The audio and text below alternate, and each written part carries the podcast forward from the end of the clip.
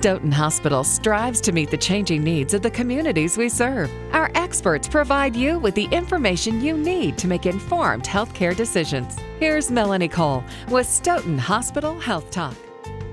Heart disease is the number one killer of men and women and is more deadly than all forms of cancer combined, and that according to the Center for Disease Control and Prevention. But there are things that you can do to reduce your risk. My guest today is Melissa Trum. She's an exercise physiologist at Stoughton Hospital. So, Melissa, tell us a little bit about the risk factors for cardiovascular disease. What are some of those and what puts us most at risk? So there are a lot of risk factors for heart disease. Um, I would say the the two biggest risk factors would be um, smoking. I would say that would be one.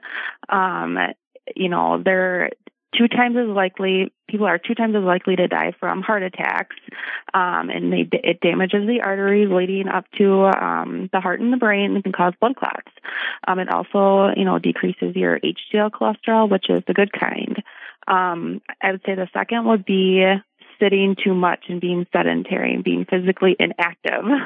um, scientists think now that you know too much sitting impairs the body's ability to deposit fat from the bloodstream into the body. And it also impairs the functioning of the body's healthy cholesterol, which is the HDL, that kind of cleans up the plaque sticking to the arteries. Um, if you can move more throughout the day, it's necessary necessary to lower your risk for heart disease. And just being more active um, is, you know, would definitely prevent um, heart disease and just establishing an exercise program. There's a lot of others like high blood pressure, being overweight, high cholesterol, those things. But I would say the main two, if you can really focus on not smoking and establishing an exercise program. Well, as one exercise physiologist to another, that was an excellent description and certainly true. So we also hear that cardiovascular disease is a little different in women. And you and I both know when we did our studies, they did more of the studies on men than women when it comes to mm-hmm. heart disease. What do we know now that we didn't know then? Well, I would say, yeah, men and women, um, they t- they tend to have some common symptoms. They can they can have chest pain, you know, chest tightness, pressure. But women are more likely to experience other symptoms that they may not recognize as being a heart condition. They may have like symptoms that as they were experiencing the flu, like having you know vomiting or nausea. Um, those things may not be classic as to the typical chest tightness, pressure that you know jaw pain that men may may feel. Um, so yeah, it's definitely just trying to recognize your symptoms so you're you know that it's more of a heart condition versus maybe like stress or something else that may be going on. Well, okay. I, I, want you to talk about that because many of those signs that we know about are similar to stress and anxiety. Mm-hmm. How do we know which one it is? You get a chest pain, could be gas, could be stress. What do we do at that point, Melissa? Is that when we run off to the emergency room or a cardiologist? Or, you know, how do we know? Yeah, both conditions can be very, very similar. You know, the shortness of breath, the chest tightness, being sweaty, dizzy. Um, lots of times it's maybe a, kind of thinking about like your history, if you have a cardiac condition. Um, sometimes if you were to have ch- chest pain, sometimes it's you know good to maybe apply pressure to the area that you're having. Um, if you notice that the discomfort changes, it's most likely not angina or heart pain. You can kind of change positions. If the discomfort changes, it's most likely not that heart pain. Sometimes people are prescribed nitroglycerin. That's going to use to dilate the blood vessels, um, and that can be used for a person who has a heart condition. But yeah, it's definitely um, you know, they're very similar, but just kind of recognizing maybe if you have a heart condition versus not. So tell us a little bit about how exercise helps us when we're looking to reduce some of those risk factors. What is exercise even really doing for us? Exercise does a lot of things to reduce the risk factor for heart disease. So, for example, one would be to um, it lowers your blood pressure, so it dilates your blood vessels. It improves blood flow um, to the muscles, and you know, it um, can lower your cholesterol levels. It helps with improving your HDL cholesterol, the good kind. It helps with lowering your triglycerides, which is another type of fat that's found in the bloodstream. Um, it, it, for people who have diabetes, it actually is a kind of act like a medication. So it brings down your blood sugars. Um, and we've seen a lot of patients who are able to get off their meds because they're estab- they've established a consistent exercise routine in their life.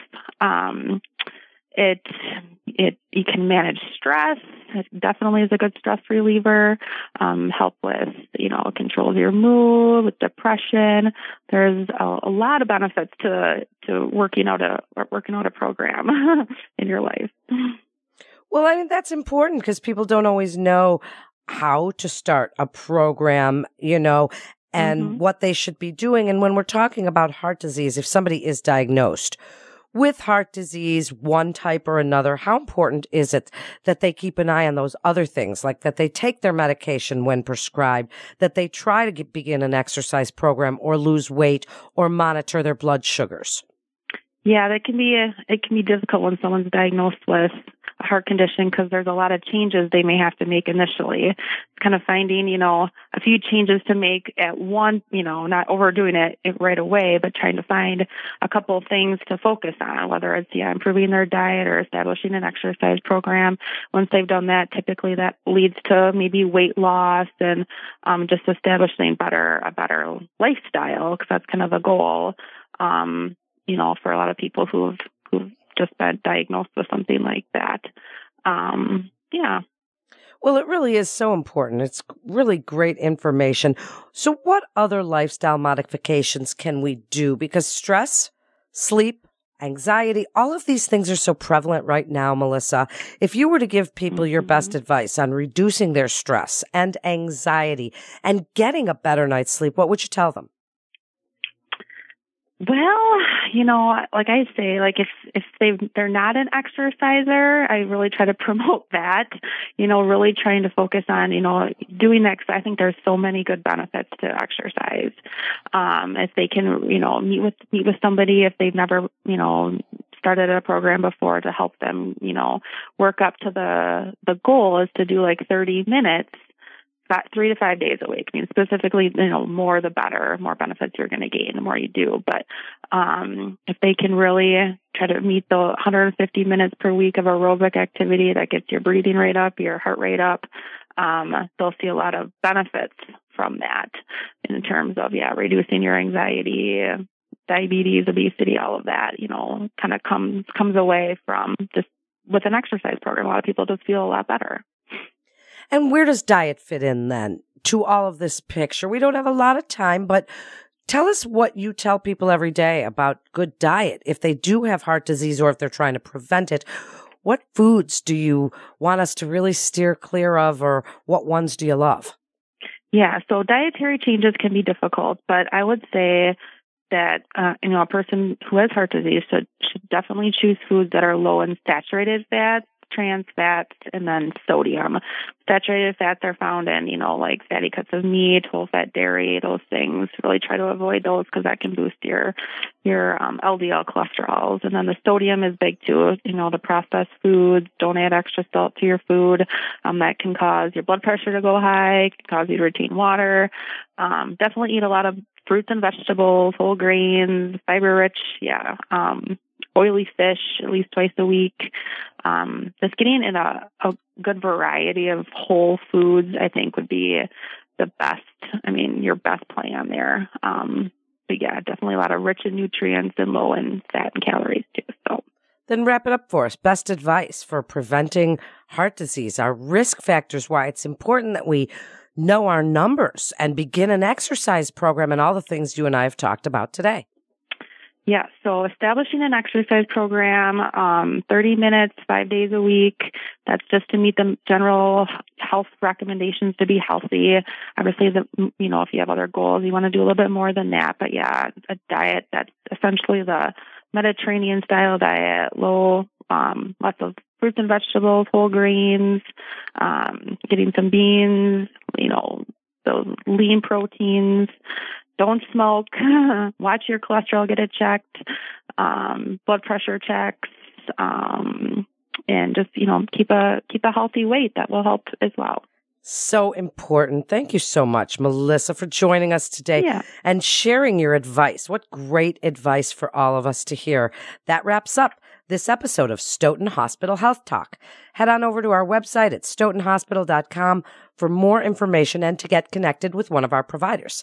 If you found this podcast as informative as I did, please share with your friends and family on social media and be sure to check out all the other interesting podcasts in our library. I'm Melanie Cole.